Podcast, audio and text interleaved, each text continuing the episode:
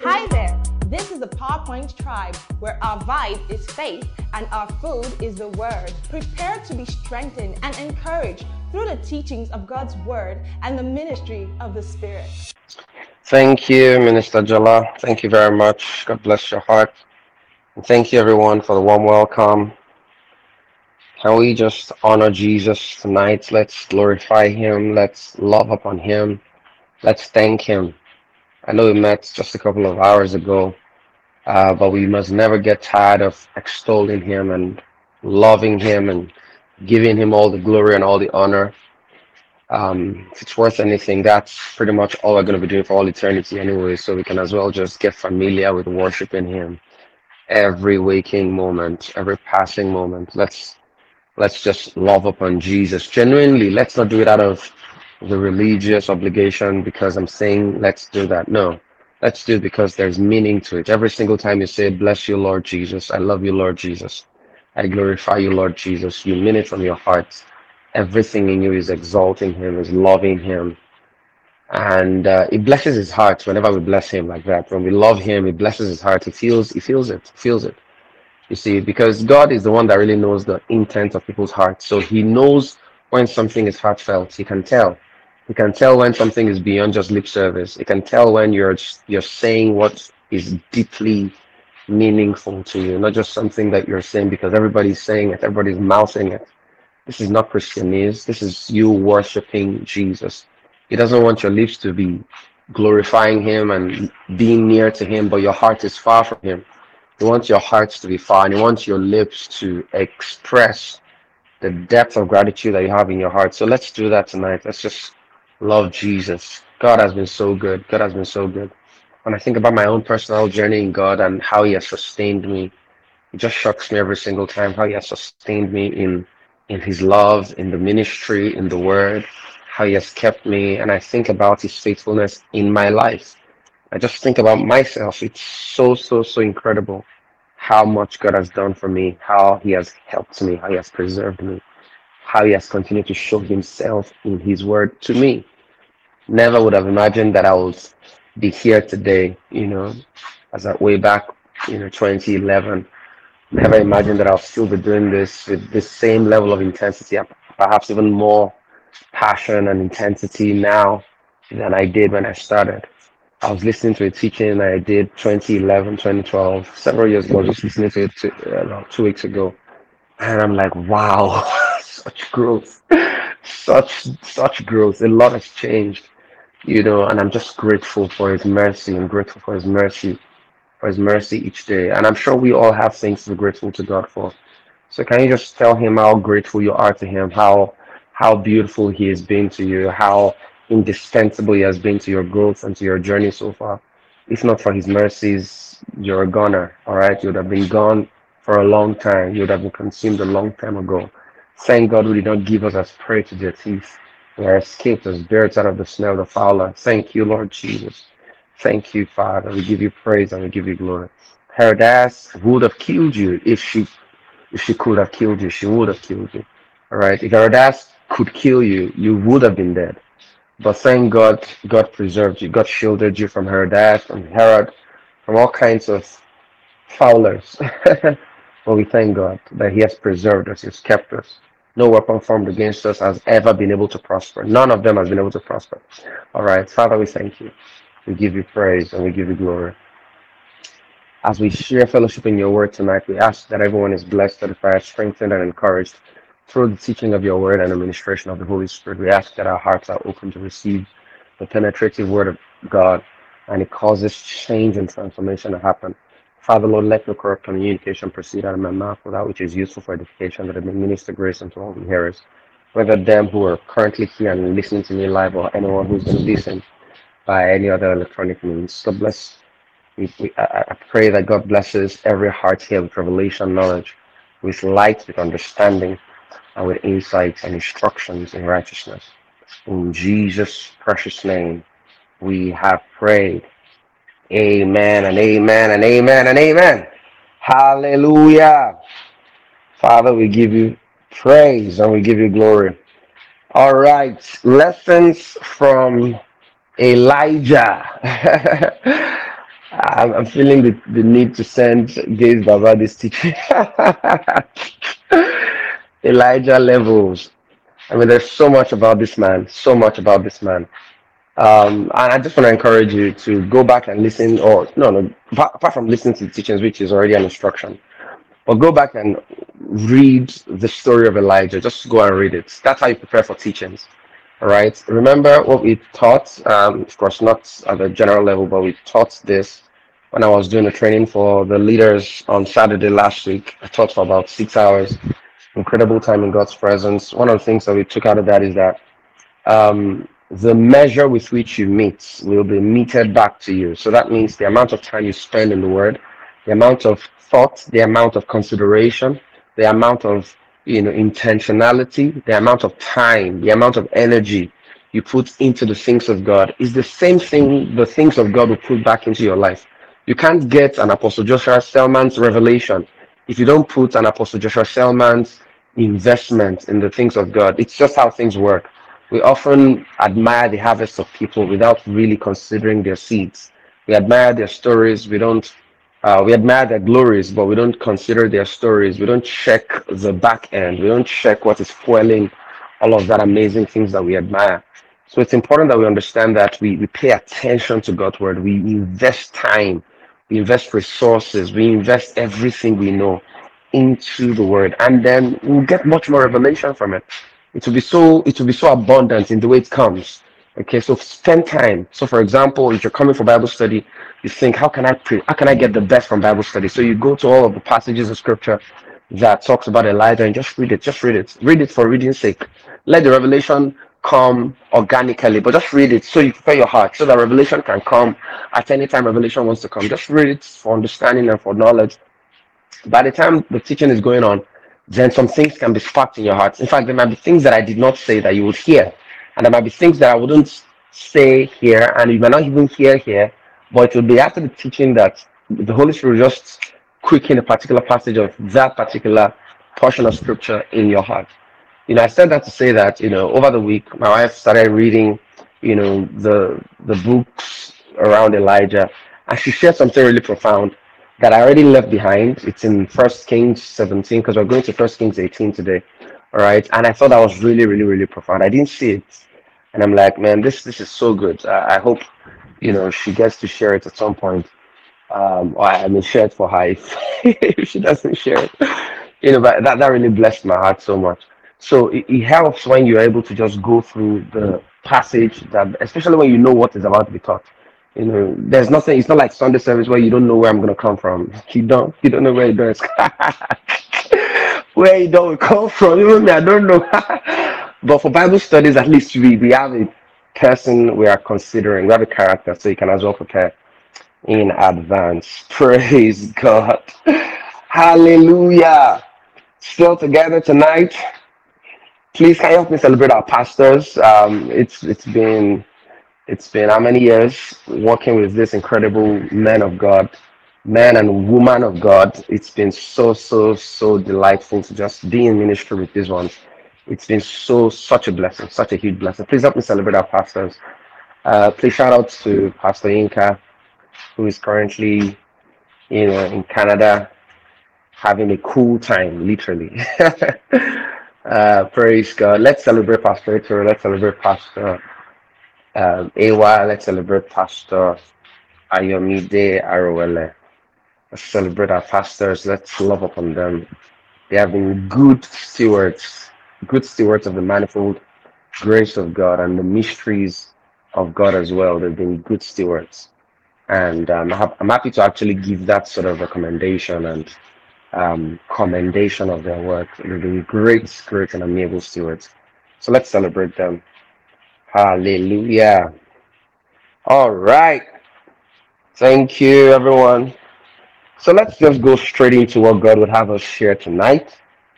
First Kings chapter chapter 18. First Kings chapter 18. oh, thank you, sweet Holy Spirit.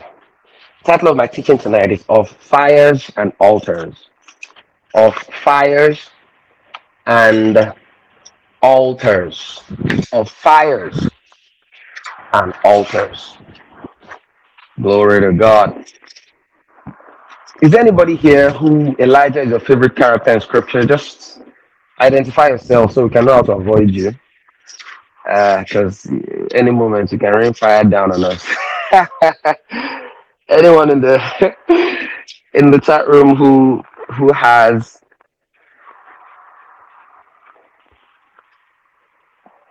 who has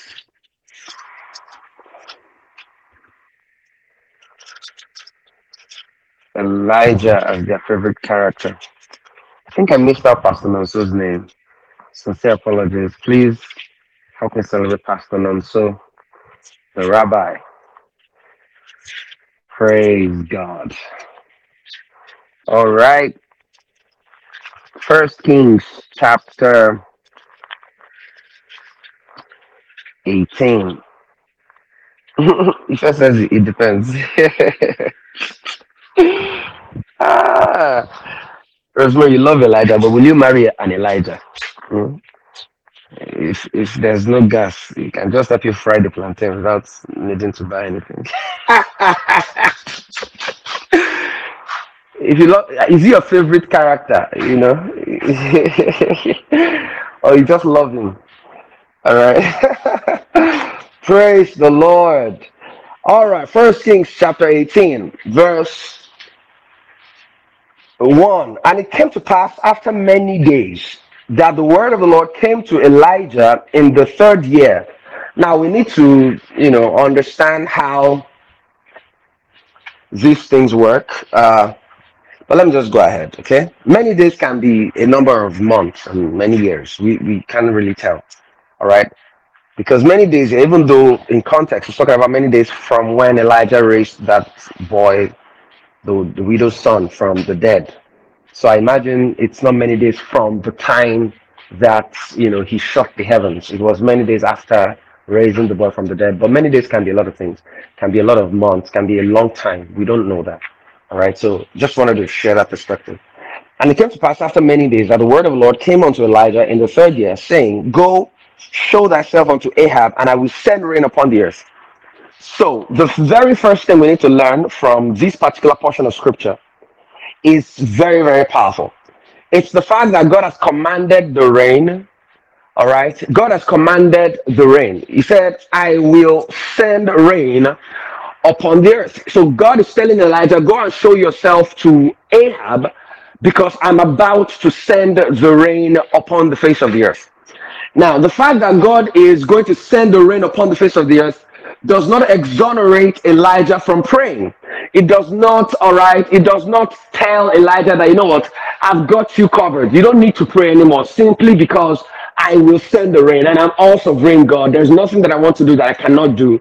And as true as that is, as far as God's sovereignty over the heavens is concerned, it is not quite like the same protocol on the face of the earth. He has given the earth to the sons of men. And the truth is this if you will not pray some things to pass, even though God wants to do those things, they will not come to pass in your life. And I don't think we can overemphasize how important this particular principle is in the scheme of things. I quoted John Wesley last week, how that he said that it seems like God will do nothing except we pray. It does appear that if we do not pray, if we do not put things in intercession, if we do not pray and make petition of heaven and make inquiries of God, it does appear that God just continues to wait and wait and wait. And then the moment we begin to pray, then it begins to work. And then he also said a little more to that. He said, he said that God, all right, he said man can do nothing without God, but he says God will do nothing without man. That means God has chosen to be limited within the boundaries of his of his will. He has chosen to be limited within the boundaries of his principles.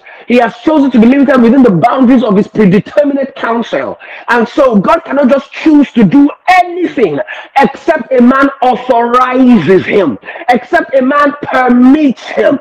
Every intervention of God upon, upon the face of the earth is on at the behest of someone who is praying. God can do nothing except He reveals it to His servants, the prophets, until someone begins to speak, until someone begins to act, until someone begins to do consistently, all right, consistently with the things that have been proclaimed in the corridors of heaven, until someone begins to trap into the earthly realm, into the earthly dimension, the things that God has already perfected in the heavens, until someone begins to pray into reality, the things God has set forth in the corridors of heaven, God will seem like He's not existent upon the face of the earth. And this is something the Lord also showed me. He said, The devils, all right, don't have altar calls. Have you noticed? Nobody volunteers for demonization. You don't volunteer to accept a demon into your life. You don't go and say you believe and you confess that this demon have permanent access into my body, and then this place suddenly becomes a permanent residence. All right, from this to today and forth. You don't need to do that because demons don't work like that. You see, demons don't need your outright approval or permission to gain inroad into your life. The reason is because you see, if you are acting consistently with um, traits, habits, and actions that consistent with demonic activities. If you are doing things, all right, Bible talks about how that the devil is the prince of the power of the air. All right, they are everywhere in the air. They're there. So you don't you don't permit them to come into your life. You just begin to act consistently with things that are consistent with them. As you begin to act consistently with those things, you're already legalizing their inroad into your life. Adam and Eve did not volunteer the, the authority that God gave them to the devil. That's not how the devil works. The devil will not come and preach to you and say, accept me into your life. That's how God works. That's how the devil works. The devil is very sneaky. He doesn't come up front. He comes through a way that you may not realize that you have already permitted him and you have already permitted him. Do you understand my point? So prayerless is one of those ways that demons can come into your life. Do you see sin is one of those ways that demons can come into your life? They don't need your outside authorization to gain inroad. They just need a loophole. They are looking for a loophole. They are looking for something that is broken. They're looking for an edge that is broken. So they will step and take space in that uh, in that arena. They'll, they'll, they'll then enter into that space and begin to work and commit their atrocious activities because they just need you to act consistently with an invitation. You don't need to tell them come and enter. You just need to act consistent with a spirit that can then um, amount to an invitation. So when a person begins to lie, all right, Bible says there is something called a lying spirit. So you begin to lie. You begin to lie. You think you're just lying to make your way ahead, to cheat and to you know move forward in life. But you see, what you have done is that you have invited a lying spirit. You have allowed a demonic activity to gain inroad into your life. Okay, and so it's important that we understand how demons operate. Many people that are demonically oppressed and possessed they, they, they don't have a date for when these things happen. They don't have a date for it. They just realize that they, they see things, they hear things, they act in certain ways. They don't have a date for it because they didn't need to have a date for it. The devil didn't come through the front door. He just waited until you acted consistently enough with a kind of activity that was very consistent with demonic activities. And then they gained a permanent inroad into such a person's life. But when it comes to God, it's very upfront. So the fact that you are doing religious activities does not mean God is with you. If you never invited Jesus, he didn't come. It doesn't matter how religious the thing looks. You may be, you may be doing good for people, all right, doing all those things so that people can see you. If you did not invite Jesus into that, he's not there. But the devil, eh, if you do things consistent with him, he's there. He's there. He doesn't need an invitation. He is where things that are consistent with him are. He's there.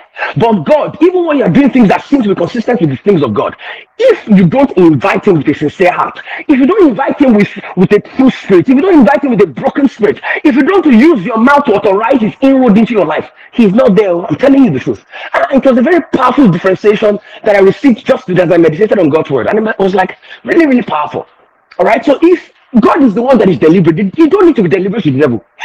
but we, it's like it's for example, very good. You know, you don't need to do anything to to get your room started. You don't need to. You don't need to do anything to disorganize the place. Just continue to live normally, and the place will be scattered after a couple of hours, after a couple of days. But in order to make your room, you have to be deliberate. You've got to want it. You've got to look for it. You've got to search for it. You've got to ask for cleanliness. You've got to ask for godliness to find it. But for the devil, you don't need to look for him. Just do things that are consistent with the spirit, and he's already there. he's there. If you begin to talk to people that are not consistent with the household of faith, the, the serpent has already come in, in there. He's already somewhere in the mixed multitude. So Eve was not talking to Adam, was not talking to God. Who was she talking to? It is the devil already. You don't need, you understand my point. Eve didn't need to go and say, Devil, where are you? I want to have a conversation with you. He just needed to not talk to Adam and to God. And he, she was already talking to the devil. That is how the devil works. That's how subtle he is. So when you are not organizing your life and being deliberate about it, the devil has already taken over that life. I can guarantee that. When you're no longer ordered, when you're no longer, you know, deliberate, the day is about to start. You don't know what you're about to do. You don't know the things you have in, in store. You don't have a plan for the day. The devil has already entered into that day. He has already entered. Because that's how it works. He doesn't need your permission to hijack anything from you. He doesn't. It is God that asks for your permission before he can take over a place. So every day we need to get God, we need to give God that permission. That's why we pray every day. This is because the permission of yesterday cannot suffice for today. You've got to pray every day. I wish that all men will lift up only hands, pray everywhere without writing or doubting. Praise the name of the Lord. Praise the name of Luke 18 1. Men ought always to pray and not to faint. You don't need to be, you don't need to decide to invite the devil into your life in order for him to have full access to that life. You just stop praying. He has already gotten his invitation. This is a very instructive word. Very instructive. Hallelujah.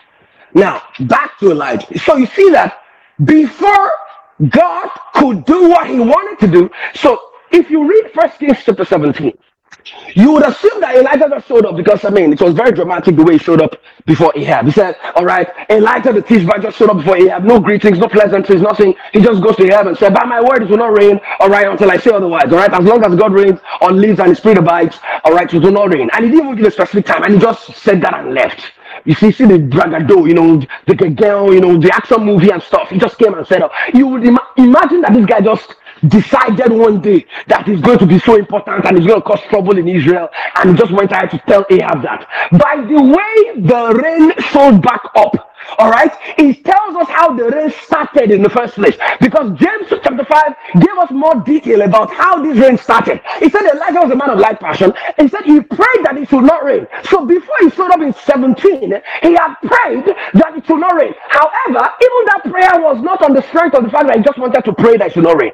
God must have told him that, you know what, I'm about to shut the heavens. The same as God told him I'm about to send the rain. So it's the same principle. God had told him I'm about to shut the heavens over Israel so as to calibrate all right, a process of repentance that you will then oh, right, oversee. All right, and I need you to go to Ahab and tell him all this kind of stuff. But he, God had told Ahab that he wanted to shut the heavens, but that was not sufficient to shut the heavens. There was a man that needed to pray, as James already told us, that this man then prayed that it should not rain, even though God had told him that it will not rain. So in the same vein, when it was about to rain, it was not only Elijah that needed to just say, you know what, let me now just go and shut the heavens, or let me just go and open the heavens the way I shut it, almost as though he was the one that had the keys of heaven. No! God revealed his will to Elijah. Elijah then prayed that will, then the will came to pass. That's the process. So God, in the place of prayer, revealed to Elijah what he wanted to do. Then Elijah prayed that thing into existence. So the fact that God had said in, in chapter 18 that I will send the rain did not exonerate, all right, did not um, excuse Elijah from his responsibility of praying. So guess what? It does not matter what the things the Lord has in store for you in the year 2024. It does not matter. I don't care what it is. God has written some things concerning the year 2024, but you will not even hear that He wants to do it. Neither would you, all right, be able to make it come to pass in this realm if you don't pray. So your prayer is extremely powerful. Every single intervention you see upon the face of the earth is on the behest of a praying man, is on the behest of the praying woman. It is because a person somewhere, somehow, is praying for that legitimate intervention upon the face of the earth. God is not an intruder. He comes through the door all the times. It is the devil that comes through the back door through other means, but God comes through the door. And if he will come through the door, he will come through the legal authority and occupant of that house. And if you are the occupant of that house, this is why God will knock even at the door of your own heart. He has access to everywhere on the planet. The earth is the Lord and the fullness thereof. The cattle on the thousand hills, silver and gold there is. But when it comes to your heart, he has to knock because he does not intrude. He will knock, and for as long as you don't open that door, he stays outside. He says outside. This is who God is. You must understand this. This is the purpose of prayer. This is why we pray. If you don't pray, you are not allowing Him to do what He wants to do in your life. Only the proud will not pray. So this is why you must understand why it's important to pray. God reveals his will to Elijah, then Elijah goes ahead to pray. Because it's not enough to just understand the will of God. You need to pray it into reality. You need to pray it to pass. Hallelujah. Is somebody blessed already? So the fact that God has com- commanded the rain does not mean you don't have to pray down. God commanded it. God already willed it. God already proposed it. God already made it available by grace. But your faith is how you draw it down. And how you apply that faith is in the place of prayer. Hallelujah. Are we blessed? So let's move forward. So this is how we're going to be teaching tonight. Just go forward, check out some verses, and share some thoughts that the Holy Spirit has laid in my heart.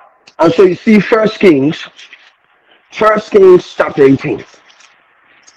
And Bible says, and Elijah went to show himself unto Ahab, and there was a sore famine in Samaria. And Ahab called Obadiah, which was the governor of his house. Now Obadiah feared the Lord greatly. Look at that. Ahab is about the worst king Israel ever produced. Yet we had someone who was his governor, that is, the ruler of his house. There was so much proximity with corruption, yet there was no contamination. And so, for everybody who says, you know what, once you get into that place, the pressure will be too much, listen to me. If you don't fear God outside of the of the of the palace you will not fear god in the palace. If you crumbled inside the palace you could have crumbled outside of it as well. If you fear god outside of the palace you can stand straight with your back all right? Straight like a gun barrel and stand against every vicissitude of corruption even in the highest place of corruption you can so that ideology that you know what? You see stuff. You see you if you were there you would do worse. I agree and i understand. When people act hastily and begin to judge people without understanding their context they, they tend to be proud and they tend to be very misinformed and presumptuous. And then they cast aspersions and they're hypocritical about stuff. But the truth is this your standard can be your standard anywhere and everywhere. It doesn't matter where, who you are before. It doesn't matter who you serve. It doesn't matter whether you're in babylon or you're in israel. It doesn't matter where you're, whether you're in front of ahab or you're in front of the sanhedrin council. It won't just matter because you fear the Lord. There is nobody at least that is God upon the face of the earth. God is God, and there is just one God. So if you fear Him, you don't have any space for any other man. That place is already occupied by God. Do you understand my point? There was a man called Obadiah. He was the governor of the house of Ahab. Yet he did not. He was not a corrupt man. Yet he found a way to stay righteous and holy. He found a way to not change records. He found a way to stay righteous. God considered him as a man that feared Him. So enough of the excuses that see the Nigeria is so corrupt. If you go into politics, there's no way you won't be corrupted. Look at Obadiah. Look at Daniel. These men served under perhaps the worst possible administrations and pagan administration Babylonian systems ever, all right, known to man. Yet God considered them to be righteous. God considered them to be holy. So that's the thing you learn about Obadiah. He was the governor over the house of Ahab, but he feared the Lord. No environment is strong enough to remove your fear for God if you truly had it in the first place. This idea that it is the level of corruption in government that is turning men into embezzlers does not follow. It doesn't get worse than Ahab. Leaders don't get worse than Ahab. Corrupt people don't get worse than Ahab. Ahab liked your vineyard, he was going to buy it if he has to kill you. All right, that's how Ahab is. And if he does not believe her to do it, he has a wife that he has uh, aligned with who is more sinister than him. That the things that he does not believe to do, she has liver for two of them to do things that he himself could not even imagine. That's how sinister that family is. And in that very space, there was someone called Prophet Obadiah. There was a prophet that had a book in scripture. There was a man that was strong enough to stand against the pressures of sin and corruption. So please do not give me that excuse that, oh, the corruption is too much. If you are sent into politics, go into politics with your head held so high, with your shield of faith, with your breastplate of righteousness, with your helmet of salvation, with your, your, your feet shod with the pressure of the gospel of peace, with your belt of truth, with your sword of the spirit, which is the word of God. All right, go there with understanding that, listen, there will be pressures, but that's exactly why you have been kitted up. That's exactly why God has given you an armor. It's not for jokes. It's, he said to quench the fiery darts of the enemy. He knows that you're going into a dangerous zone, but yeah, he has equipped you so well for it. Don't think that the pressure on the outside is stronger than the pressure and the strength on your inside. Remember what Pastor also shared with us on Monday? How that no matter how terrible the sin looks to be abounding, there is a much more abounding grace right on your inside. There is no pressure come from the outside that the pressure come from the inside of you cannot overtake, cannot overwhelm. All right, you need to understand this. You need to understand this. So Obadiah, in the thick and thin of corruption, this man still found a way to raise the banner of righteousness high in the name of Jesus. He did that by the power of the Holy Spirit. So it doesn't get worse than Ahab. Yet Obadiah feared the Lord under this leadership and cabinet. Very important. Now, as we are going to go along, verse 3, and Ahab called Obadiah, which was the governor of his house, and Obadiah feared the Lord, verse 3, greatly, for it was so when Jezebel cut off the prophets of the Lord, that Obadiah took an hundred prophets and hid them by fifty in a cave, and fed them with bread and water. And Ahab said unto Obadiah, Go into the land unto all fountains of water, and unto all the brooks, peradventure we may find grass to save the horses and move alive, that we lose not all the beasts. Imagine, oh, this is three and a half years after the famine. This is when Ahab's, Ahab's flock are just feeling the heat. Think about it. That means Ahab, number one, never felt the heat. Three and a half years into the famine, then Ahab's flock started feeling the heat. Wow. That means who are the people that have been dying? Remember, the widow of Zarephath could have died three and a half years ago. Are you still with me, guys? Three and a half years ago, after the brook dried up, let's say the, the brook took six months. All right. So three years ago at least, the widow of Zarephath could have died if Elijah did not show up. Yet three years after, after a poor peasant widow at the backside of Zarephath could have died, King Ahab is still looking for provisions for his cow, his goats, his you know his pigs, his his ducks and stuff, his camels, his horses. He's looking he, because he's not looking for his own provision. He has strength. In fact, you know, he got on the horse and started looking for provision for them. but there, want went one way. All right, Ahab went. Maybe all the servants are dead. Who knows? The servants who he probably was not paying minimum wage for them anymore. He couldn't afford it and all that. But at least he was. He survived. He survived. He survived. He survived. I tell you the truth. When you are lukewarm, you become a victim of realities that are beyond your control. When you are lukewarm, you become a victim of realities that are beyond your control. The only saving grace is to be an Elijah. It is it is it is a very dangerous strategy to just be, you know, a happy-go-lucky masses, you know, just to be counted among the masses. You know, we don't know what we will do. If anything happens in Nigeria now, we are just the mekunus. Stop saying some things about yourself. Stop joining yourself with such a number. And it's not because you don't have empathy for such people. It is because for there to be any chance of survival for the mekunus, quote unquote, there has to be people who can stand strong and say, you know what, there will be a lifting up for us. So that as we are being lifted up, we can lift others up as well. You can't afford to be part of the masses and still be the same person God will use to lift everybody else up. It doesn't work like that. You've got to have your head above the waters first before you can make anybody else survive. So it's important that you understand this. People have died. Some people were no longer in the household of Ahab. Why would they be Ahab and looking for, for, for grass, for his horses? Ahab, he's riding horses looking for people, he's looking for things, looking for things. You will see it eventually. So, but the point I'm trying to make here is this Ahab exalted the life of his camels and his horses above the life of human beings. So when you see corrupt politicians who exalt their cars, exalt their jets, exalt, all right, their medical trips, exalt traveling out multiple times in one month, exalt all those things above the life of the average individual in the nation, then you know what kind of leadership templates they are running. They are running the Ahabic template. All right, it is it is from Ahab they learned it, where the life of the people don't matter as long. Do you know that by this time Jezebel still found a way to, of feeding over 450 people on from a table. So there were 450 prophets of Baal, and there was another set of 400 prophets that Jezebel was funding on her personal pockets. that Jezebel was just oh god. We need to study Jezebel.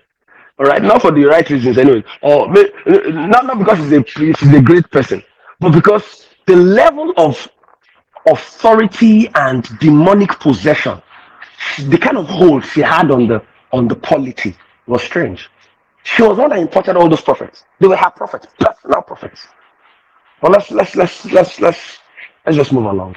But you understand my point here that Obadiah and Ahab were now going to look for things for their camels and horses to survive on. Yet people were literally falling like dead flies in the land of Israel.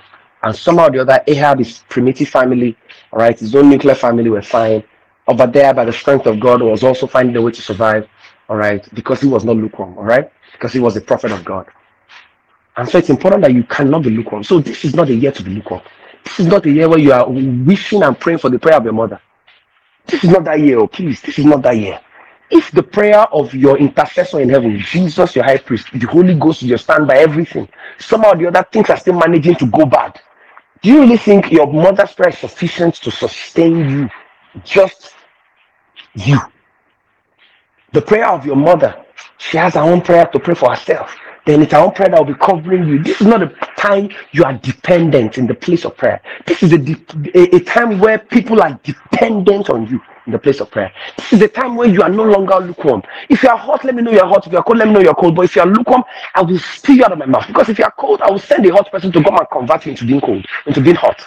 But if you are lukewarm, you, you, you, upset me, you irritate the system. You are like a confused person. The cold people are meeting you on their way and they are assuming that this is what hot looks like and they stay lukewarm. The hot people, as they're coming to go to cold, they are meeting you on their way and they're like, okay, maybe this is not so bad. You can as well stay here and still be somehow or, or the other in the kingdom of God. You are literally creating chaos within the system. Leave the middle. Let me know how to extremes, the hot and the cold. Stop creating a, a, a funny persona in the middle of the entire algorithm. Be hot this year. Chat somebody up in the chat room and say, Be hot this year. Be hot this year. I know you say things about guys when, when they are very fine and say they are hot, but that's not that's not the kind of hot I need you to be. And the ladies, oh, girl is hot. That's not the kind of hot you need to be. All right. Fly can still drop on that kind of hot, but there's no fly that can drop on this kind of hot. This kind of hot that is the fire of the Holy Ghost hot. Praise God. All right. So chat somebody up in the chat room and say, Be hot this year. Be hot this year. Be hot this year. Don't be lukewarm. Be hot. Be hot this year. For it was so when Jezebel cut off the prophets of, of the Lord that Obadiah took an hundred prophets and hid them by fifty in a cave and fed them with bread and water. And Ahab said unto Obadiah, Go into the land and to all the fountains and water and all the brooks, peradventure we may find grass to save the horses and mules alive, that we lose not all the beasts. So they were only losing some of the beasts. They didn't want to lose all the beasts. But this was three and a half years after the famine had struck. So they divided the land between them to pass through. Ahab went one way by himself, and Obadiah went another way by himself. So he didn't have protocol officer, he didn't have anybody carrying a shield. He was just by himself because perhaps all the servants had died. Perhaps all the servants didn't have transport first to come to work. Perhaps there was just nothing. I mean, Obadiah and Ahab are now the ones going to. ah, Lord have mercy. And Obadiah went in the way Behold, Elijah met him and he knew him and fell on his face and said, Art thou my Lord Elijah? And he said, I am. Go tell thy Lord, behold, Elijah is here. I like I like the personality of Elijah, honestly. This is the kind of personality we need to confront darkness. I'm telling you, God already showed us the template in, in scripture, and that's that technology is Elijah. He has told us how to confront darkness. Listen to me. There were several prophets in Israel. There were several prophets. Obadiah was the prophet. There were 100 prophets that were hiding in a cave. God also told him that had, there were 7,000 other prophets that had not bowed the knee to Baal. Yet, it was only Elijah that did this kind of work. What happened? That means there is a type of persona that can confront darkness. You see, Obadiah was working, that was the level of grace God gave him. The kind of grace that he is a good man, he's a great guy, he fears the Lord, but he cannot confront the people that he's working for. You see, there are some others at a lower level, they fear the Lord, all right? They, they, they don't eat on this vegetable, they have not bowed the knee to Baal, all right? Yet they are they are very wimpy, they are very non-confrontational, they, they stay in caves, all right, eating bread and water offered to them by a certain Obadiah that was privileged in the in the government house. So there were hundred of them, and every day they just be hoping for their bread and water, hoping for bread and water. I There are levels to this thing. There are levels to this prophetic grace. There are levels to this thing. There was a level of those that were hiding in caves, waiting for bread and water. There was another level of those that were supplying the bread and water to those that are in the caves. But there's another level that can confront the person that is the very source of all this dysfunction in the land. His name is called Elijah. There are not many of them in the land. There are not many of them. And if you have found yourself as an Elijah, understand your mantle, understand the protocol of your office. You are not like Obadiah. You are not like any of them in the cage. Listen, we always blame Elijah for not getting encouraged by God. How that, oh, uh, there are 7,000 prophets that have not bowed, they need to bow. There are 100 prophets that Obadiah told him that were hiding in the cave. Obadiah himself was the prophet. Where were they when he was killing all 450 prophets at the, at the mountain? Uh, was it can't remember the name of the mountain. I will get there eventually. Where were they? Where were they? Could he not, and couldn't they have not step out at least? As he was killing first one, second one, third one, and they realized that, ah, if like say Elijah don't win, no, oh. no go so low, oh. no go so low, and then go to the mountain and say, hey, Elijah, we don't hear you sing so. Now just because say, you know, the journey far, we don't reach here, no, no, no. I mean, bring them there, make us start the confess. You understand? They could have shown love, at least like we call it in our day and balance. They could have gone up to that mountain to assist Elijah and stand for the God of Israel. Not one of them showed up. Yet you want Elijah to be encouraged by their absence and presence at the same time. I don't understand. They were really, they were absent by they their presence was not felt because even if they were dead, they were alive. God knew where they were, but E- Elijah did not feel them. Ahab could not be confronted by them. So what was the point of them? So with all the abundant supply of prophet in Israel, God still found a way to look for Elijah. God still created the technology that only Elijah could foot the bill. Elijah is a type of prophet. He is not like every prophet out there. It does not mean every prophet is a false prophet, but there are prophets whose JD is to stand against unrighteousness. They will stand against unrighteousness boldly, and they don't care whose ox is God. They don't care who whose followers are affected. They don't care who who doesn't like what they say. They will say what the Lord has put in their mouth to say. I don't blame Elijah for saying he's the only one. I don't. Because the Obadiah told him that there are hundred of them. He, he ignored it. Because it's like, so wait, wait. You are you are a prophet. You are hiding inside the cave. You are hiding inside the cave. Somebody's bringing you bread and water for three and a half years. And I've been here confronting Ahab. For three and a half years, God has been sustaining me because I know how to hear from God. You are being sustained by a dysfunctional need to even start with because it is still Ahab that is feeding you, even though through the hands of a just man who happened to be the governor of the house. You guys are still part of the system because you will not speak. We've said this several times. So that means whilst Jezebel was importing prophets of Baal, importing all kinds of shrines into Israel, these prophets were there keeping quiet. Because any little threat, they've run into their caves. Any little threat, they have aligned. Any little threat, yes, ma, yes, sir, yes, sir, yes, ma. They'll collect an honorarium, come and pray for the governor in his office. Hey, God bless you. The, pro- the project is blessed. The project is, don't worry, everything's okay, everything's okay. don't worry. Pay your title. Okay, it's okay, it's okay, it's fine. No, God forbid. Elijah was that kind of a, was not that kind of prophet. He was not the kind of prophet you could buy over. He was not the kind of prophet you come and pay type into his office or into his account and then just suddenly fine. He's not a private prayer contractor. That's not the kind of person Elijah is. Elijah is a type of prophet that is not common. Out of 7,100 prophets, you will find one Elijah. Are you hearing what I'm saying? Out of 7,100 prophets, there is only one Elijah in that mix. See how God was trying to convince him to not leave because he couldn't work with any of the 7,100 of them. Why would God be insisting on Elijah if he had another alternative? Why? Why? Tell me. Why? I think we're too harsh on Elijah. Elijah did some incredible things for the things of God. He did some incredible things for the kingdom. If Elijah had not confronted Ahab, he stays unconfronted. Because none of the spines of these prophets could stand the pressure of the high places. None of their spines could stand it. So when he was hearing there are several he's like, Where are they? I can't see them.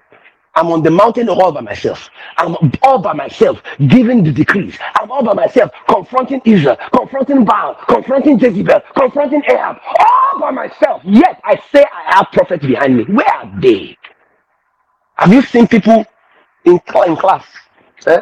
You say uh, all of us, it's, all our idea, it's our decision, it's our idea. Then you now stand up on the day to present the idea before the, the lecturer.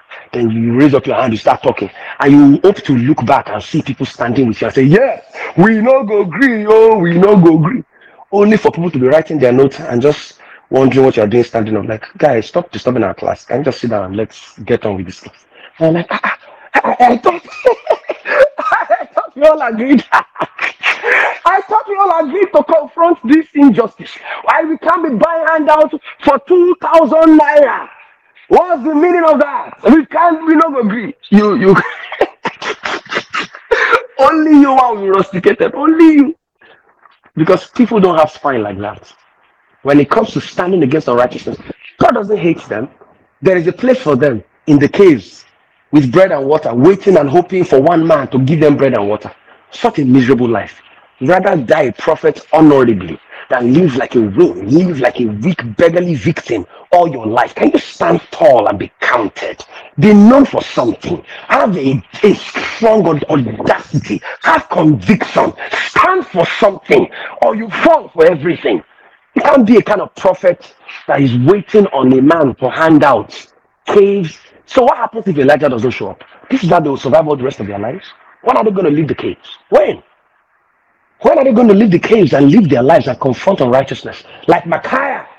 like Elijah, like John the Baptist. Speak against those that need to be spoken against because you might be the only witness they ever have alive. Because every other person they brought them over. If you will speak against authority, you will be shocked how shocked the authority will be. Because nobody in all their 30 something years of reign has ever spoken the truth to them. It may shock you that some presidents have never heard the truth. It may shock you. You will think that they have pastors around them, but they don't. You will think that they have prophets around them, but they don't. You will think that there are 7,000 prophets in Aso Rock, but they don't have. It may just be one person like Elijah. And I hope that if you are that man, you will rise up and stand in the authority that God has placed you in. And stop being a wimp. And stop being someone who can be bullied by, by promotion, by contracts, by all kinds of things. You can't be bought over. Elijah cannot be bought over. Eh, that is, is, is too late. He would rather be eating off a peasant Zarephath widow than come and eat on the tables of Jezebel. Don't you think Jezebel would have given anything to have Elijah on, on her table? Don't you think she would have given anything to have Elijah sit on her table? She would have given an arm and a leg, literally. Do you know the kind of bounty that was upon Elijah?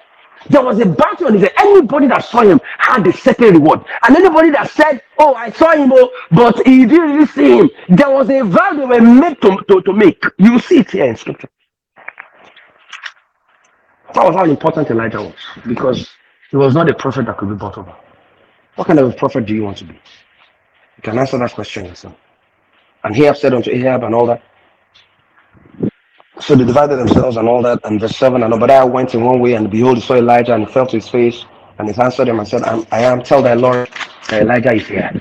Look at that. Elijah knew the address of Ahab because nobody told him where to go and meet Ahab when he wanted to cause the problem in the first place. Nobody told him to, you know, he didn't go tell uh, Ahab to, to go and call Ahab. He went to Ahab himself. So why didn't he go to Ahab? Because you need to understand how to engage powers. You need to understand it. You need to play your cards very properly. When you're the one with the leverage, you don't act like you're the one soliciting and looking for help. That's not how you position yourself in the scheme of things.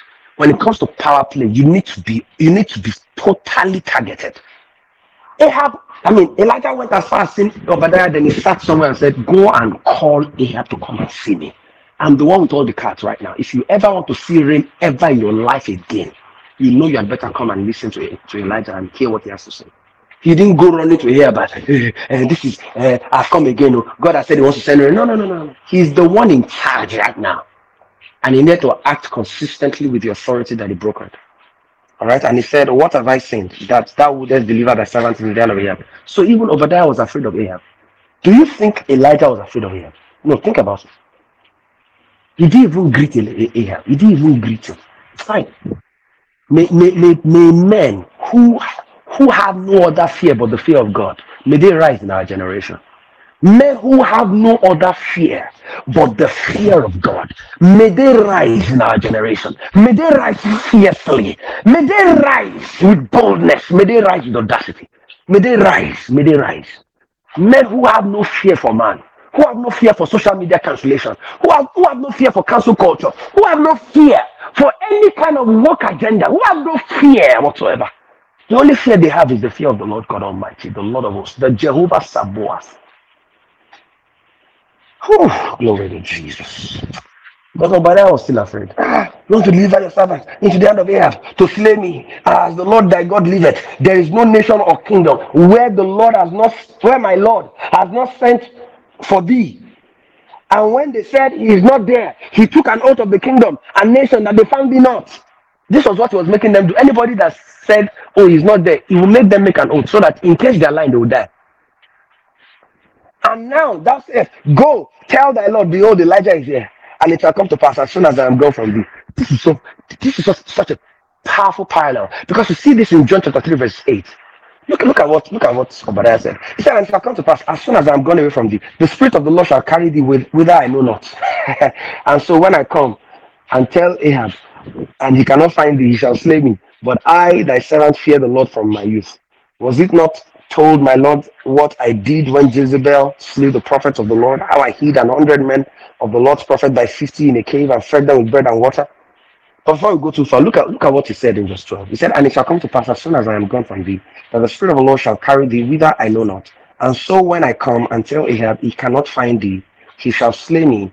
But I, thy servant, fear the Lord from my youth. Look at that. He said the Spirit of the Lord will carry him whither he knoweth not. This is not the first time we hear something like that concerning the Spirit of God. This is said also concerning the Spirit of God in John chapter 3. So we quickly go there very quickly.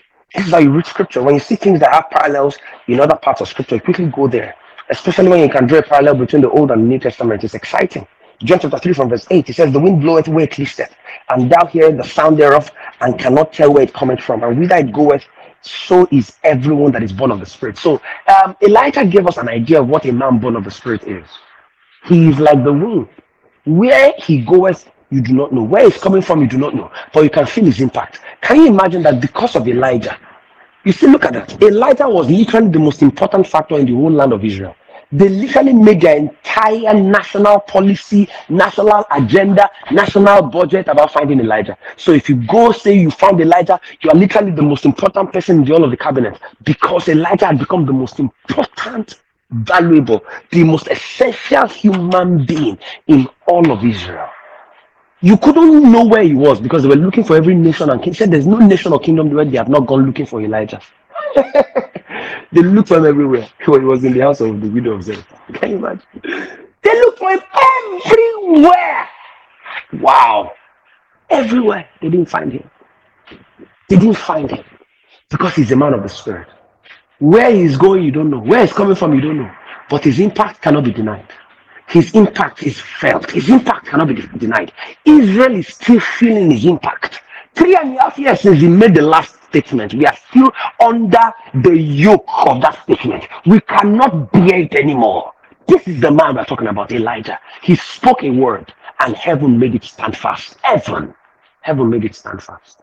Because this was a man that was born of the Spirit. He was carried on the wings of grace, carried by the wings of the Spirit. What does it mean when the Lord, right, when, when you are a man of the Spirit? It means you are light. It means that there is no much from you. There is no much with you. There is no weight around you. Remember, Hebrews chapter 12 says that looking unto Jesus, the also on the finisher of our faith, he talks about how that we should lay aside every sin and every and the and the weight that does so easily beset. He said, laying aside every weight and the sin that does so easily beset, looking unto Jesus, the author and the finisher of our faith. To the degree that we are light, is to that degree that the wind can carry us wherever it wants.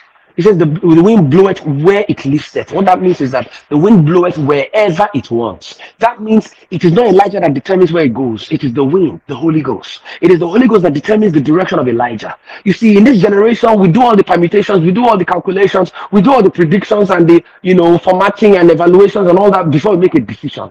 Remember, like I said at the prayer meeting this evening, that there is a level of irrationality you must succumb to. There's a level of humility that is required to enter into the wisdom of God. Are you hearing what I'm saying? So when it comes to walking with the Spirit, it is not your it's not your idea. You know, like the very popular statement that Pastor Maywareo said that the Holy Spirit is speaking. You are saying you have an idea. I don't understand. Which idea do you have? Which idea? Really? The Holy Ghost is moving. You say, Well, I have a suggestion. You listen, you allow him carry you. And he says the reason why you will be waiting, the reason why he cannot carry is because there is sin in your life. It's because there is a weight that easily besets. There is something you're spending too much time with. He can't carry you anymore. There is too much worldly content inside you. So as he carried you, you became too weighty. Is it not symbolic of how resurrection will happen? There will be a lifting. Some people will be too weighty to be carried. You had better remove every weight and every sin that easily besets. So that by the time the winds of grace is blowing, you can be easily carried. The Bible talks about how that Obadiah witnessed to the spiritual nature of Elijah. That listen, if I go, if I leave you for a moment, we don't know where the Holy Ghost will take you to. I can't leave you, sir, except you make an oath for me. I can't just leave you and go. Because we've been looking for you all these years, we didn't find you. Now that you have come and presented yourself, I will not go and tell Ahab I saw you. Whereas I will come back to the same spot to look for you, get check under the gutter. You know where you're looking for something and you can, and you look for inside notes to look for Elijah, and you, you don't find him, then Elijah, then Ahab gets angry and kills kills A Obadiah, and Obadiah is afraid for his life. He said, Please don't do this. And Elijah assured him and said, Don't worry. He didn't make him not follow him to Ahab and said, oh, yeah, let's go, let's go and meet Ahab. No, he still tried to maintain that authority. He said, Don't worry, I, I will be here as long as I live. All right. He, he made a statement that gave Obadiah some measure of confidence. All right. And um, verse 13. So that's just to say that Elijah was a man born of the Spirit. So if you read the story of Elijah, you see a man that was carried by the wings of the Spirit. And that's a man to be like, a man that is so bold in the things of God, a man that is carried by the Spirit. So powerful, so powerful. Was it not told, my Lord, that what I did when Jezebel slew the prophet of the Lord, how I hid an hundred men of the Lord's prophet by fifty in a cave and fed them with bread and water?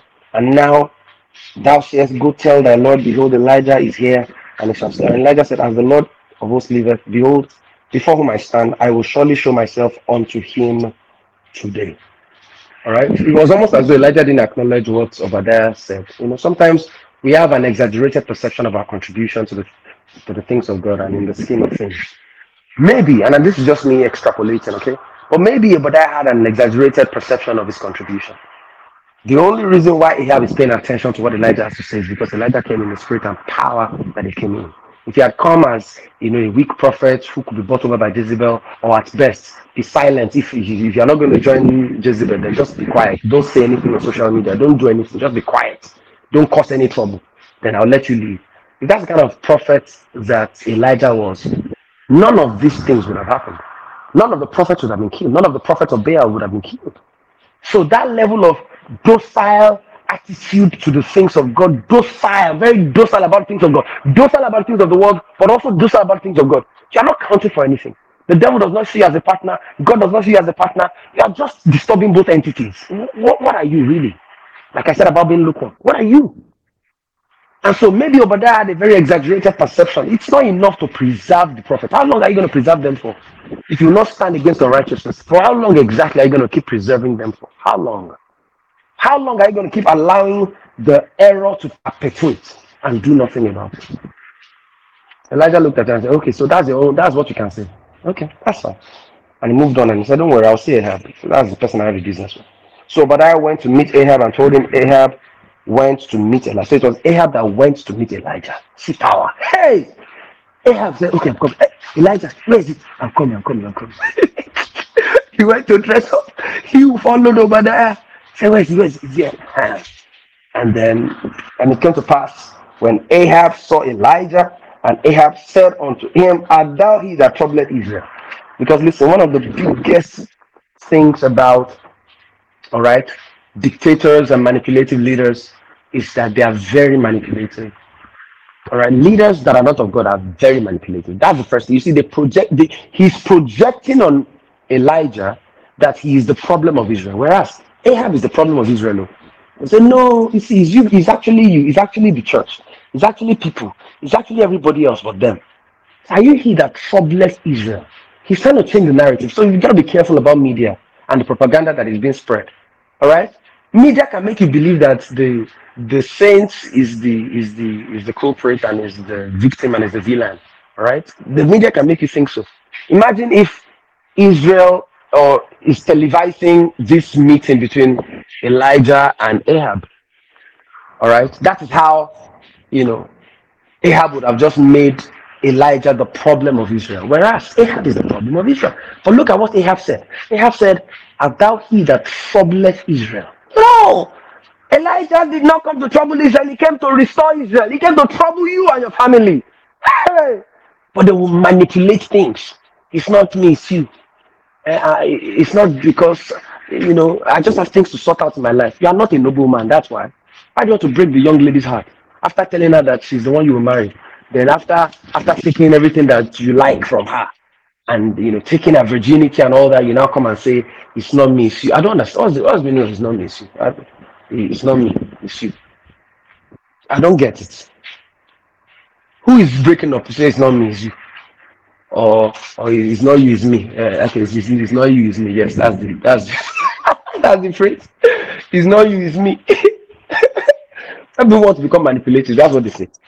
They are no longer straightforward. They can't be straightforward to, to save their lives. Praise the name of the Lord. I hope you can still hear me. They just took light over here. Praise God. it is well. It's part of what we're talking about about leadership. Hmm?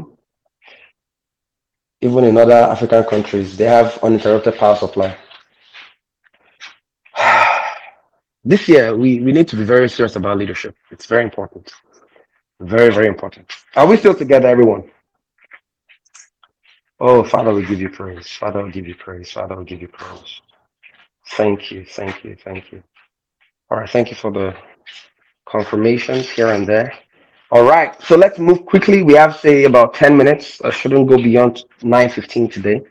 Wherever I leave off, I will come back from there next week by the grace of God. And so we see here, all right, Um, Elijah responds to Ahab very categorically and says, I have not troubled Israel, but thou and thy father's house, in that ye have forsaken the commandments of the Lord and thou followed ba- Baalim, that's Baal. Now therefore send and gather to me all Israel unto Mount Carmel. Yes, that was the mountain I was trying to remember. Mount Carmel and the prophet of Baal, 450, and the prophets of the groves, 400, which eat at Jezebel's table. So there was 450 prophets of Baal, and there was 400 prophets that ate daily on Jezebel's table. So Ahab sent unto all the children of Israel and gathered the prophets together unto Mount Carmel. And Elijah came unto all the people and said, How long shall you halt between two opinions? If the Lord be God, follow him. But if Baal, then follow him. And the people answered him not a word. Then said Elijah unto the people, I, even I only remain a prophet of the Lord. Elijah heard over there. I believe he said this directly to attack the conscience of the prophets that may be hearing him, but have chosen to say nothing over all these years. What kind of what kind of a prophet are you? If there is iniquity in the land, there's unrighteousness in the land, all you are looking for is bread and water inside a cave. What kind of a prophet is that? That's the prophet that has lost his office. That's the prophet that cannot even prophesy. What what use are you if you cannot speak to power? What did God tell every prophet in scripture? Go and talk to them. Don't be afraid of their faces. Yet we find those who are afraid to die. Even Obadiah was already afraid to die. But there is a man called Elijah. He's not afraid. He's not afraid of Aaron. He's not afraid of Nebuchadnezzar. He's not afraid of Darius. He's not afraid. He's not afraid of Ahab. He's not afraid. He's not afraid. Ah, he's not afraid. I Kashanama Prophesical Pradishta. Lord, we receive fresh fire, fresh boldness from the throne of grace, boldness to confront sin, to confront iniquity, to confront unrighteousness, and to broker peace, to broker prosperity, to broker progress in the name of Jesus, to broker justice, righteousness, equity in the earth, to broker all these things that makes God happy. All right, all these things that make God happy, Lord, we, we, we receive that boldness. We receive that boldness.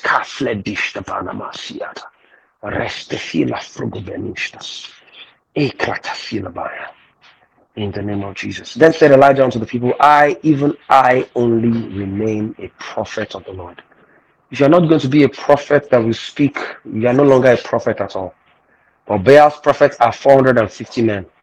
Let them therefore give us two bullocks, and let them choose one bullock for themselves, and cut it in pieces, and lay it on the wood, and put no fire under, and I will dress the other bullock, and lay it on the wood, and put no fire under, and call ye on the Lord, on the name of your gods, and I will call on the name of the Lord, and the God that answered by fire, let him be God. And all the people answered and said, It is well spoken. What I want to share here is this there is a level of confrontation where only results can create demarcation. What I mean by that is that there is a level of boldness you will show. You will create some types of algorithm in the realm of the spirit. You will create a show for God. And God will be like, wow, this is exciting. I will show myself. All right. We, we are not told that it was God that gave him this particular algorithm, this particular sacrifice to make. But he moves. All right. Looks like my network is getting poor. Can we still hear me? Okay. I'm still fine. Can you hear me? Amen. Okay, good. Thank you, Toby. All right. There is a level of demarcation you cannot make between righteousness and unrighteousness without results. If the result you have is not superior, nobody listens. Nobody listens. So there is a level of result we must look for this year that will shut the mouth of the prophet of Baal. So if it is the result you are looking for, I have it. Now, this result is not just because I want to make mouth, it is because I want to show you who is God in this land. The same thing that happened to Daniel. He said, Don't worry, let us eat pulse, let us eat vegetables for the next 10 days. Just give us this one. See what happens. Look at the measurements. He said 10 times better than all their contemporaries. And not just 10 times better than all their contemporaries, all the astrologers. That means the teachers of their contemporaries, they were 10 times better than them. Look at the results. The result was defining. Look at Joseph. He created tangible results with the spirit of grace. so it's not enough to just say, and the spirit of God in me. You cannot just see it. If you use stethoscope, if you use microscope, you will probably see it. But it's inside my heart. Let us see it. Let us see. Let us see the tangible manifestation of the spirit of God inside of you. Are there things you will create that people like, wow? People will be like, Elon Musk will be like, wow. This one, I never see, I never see, I never see this kind of one before. Remember what you know, Pastor Podge shared at Wolfbeck about what uh, Kenneth Copeland said about how God kept continuing to hold back and hold back, waiting for His people to take these ideas, but they wouldn't, and then He had to give it to people that were just available in the world. My point is this: there will be a dispensation that only results will demarcate those that follow God and those that don't. Because that is the only language that the world understands. You won't teach exegesis and doctrine to the world and expect them to understand that God is God. It is only by carnal results that they can understand. And so on that level, to God can win. So it's not only on the level of doctrine and gospel and only church stuff. Say, "Eh, let's let's talk Bible. They don't care about your Bible. Well, let's talk economic empowerment. Uh-huh. Yes, we can talk economic empowerment. Yes, we can talk about innovation and you know uh, uh, digitalization. We can talk about all kinds of things, industrialization. We can talk about improving the GDP of Nigeria. We can talk about changing the narrative for Nigeria in the international uh, space. We can talk about improving the economic situation in Nigeria. We can talk about all kinds of things. If we talk about it on that realm, I hope. Sorry, one second. I hope you will still win. I hope your God will not be embarrassed. I hope the God you say is God. I hope the God you call God will not be embarrassed. If you subject things to real results, carnal metrics, the God you call God, will he not be embarrassed? You need to you need to ask yourself that question. Very important question. Very important question. Praise the name of the Lord. Oh, glory to God. Call on your God, and I will call on mine. And the God that answers by fire, let him be God. And all the people answered and said, It is well spoken. And Elijah said unto the prophet of Baal, Choose you one bullock for yourselves. All right, dress it first, for you are many, and call on the name of the gods, but put no fire under. Okay, if I start first, this show will end too early. I need to make mockery of your God. Listen, when things that are righteous begin to fester, one of the tools that God has created for us to use to destroy the power of evil is mockery. Is mockery. And you need to understand what I'm saying. We love people and all that, but we we mock iniquity. Like it doesn't make sense. Say it doesn't make sense. Don't be too politically correct about things. If something doesn't make sense, you are clear about it. This doesn't make sense. To explain it logically, let people see the foolishness in what they are saying. You see? You mock it. Because the devil cannot stand to be mocked. He can't stand to be in derision. He can't stand it. Look at what God does when people try to usurp him. When the princes of the world began to try to usurp the Lord and his anointed and then God, said, He that sits in the heaven shall laugh. They gathered and said, Hey, we're going to unseat Jesus Christ. We're going to unseat the church. We're going to remove all the pastors from the land. We're going He that sits in the heaven shall laugh. That sits in heaven does not call a meeting. He that sits in the heaven does not try to see how, how are we going to do this now. No, he that sits in the heaven shall laugh. Mockery is a weapon. It's a weapon. And sometimes you should know when to mock the devil. You should know. They bring a report, an evil report to your doorstep. And it is not your report. Sometimes to go and pray is, is, is an unbelief, is a sign of unbelief. Sometimes all you need to just do is mock it, mock it, just laugh at it. Say this one. You that have been defeated 2000 years ago, you are now coming and saying, the last state that is still wagging. You know when you kill a you know worm and he's dead, though, but it's still it's like the body of sin, he's still wagging his tail, wagging his tail. He's dead, but it's still wagging his tail. Then he finds one way of showing that wax tail to you and say, I'm still alive. You laugh. You have been dead since. I pour small salt now, you finish. You are dead. So just understand that. And so sometimes what you need to do is to mock the devil. We're gonna stop here today because it's a long, it's a long ride. Um, I don't want to just drag it on because there's so much God is sharing through the man Elijah. I hope you've been blessed tonight. I hope you've been blessed. And I want you to listen to this teaching again prayerfully and ask yourself, God, how have I been like those prophets in the cave? How have I been like those weak people who, yes, they call themselves prophets, they're Christians, but nobody knows about them. They're in caves. Are you a Christian and you're in a cave? Nobody knows you're a Christian. Your status does not know you're a Christian. Your IG doesn't know you're a Christian. All right? And you listen to people who mock Christianity and you're fine with it. You listen to people who say to be a Christian is not trendy and you're okay with it and you laugh with them. You, you comment on their posts. You're a Christian in a cave. you won't make any difference. I'm sorry. You can't make a difference from the cave. You need to step out. You need to go to the powers and confront the authorities of darkness. Enough of hiding in the cave. Enough. This year is the year of his fragrance. What point is it? All right, spraying a perfume in a vacuum. There's no point. You'll never get out. Go out there. Let that thing spread. Let people know what you carry. Make a declaration. Make a decree. Say something. Put yourself in trouble and see whether God will not take you out of it. Put yourself in trouble and see if God will not rescue you. This is not how Paul was spreading all the all the gospel.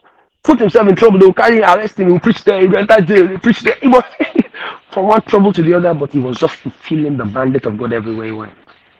But out of fear, some people have stayed in Jerusalem. They will not even as dare as eat with the Gentiles. Out of fear. Out of fear. Don't be afraid of darkness. Don't be afraid. Don't be afraid. Greater is he that is in you than he that is in the world. You are more than a conqueror. You're not just a conqueror. You are more. You are more. You are more. Believe it with all your heart. There is something from Elijah we need to know. Something powerful from Elijah. So the next time you're reading about Elijah, read it prayerfully.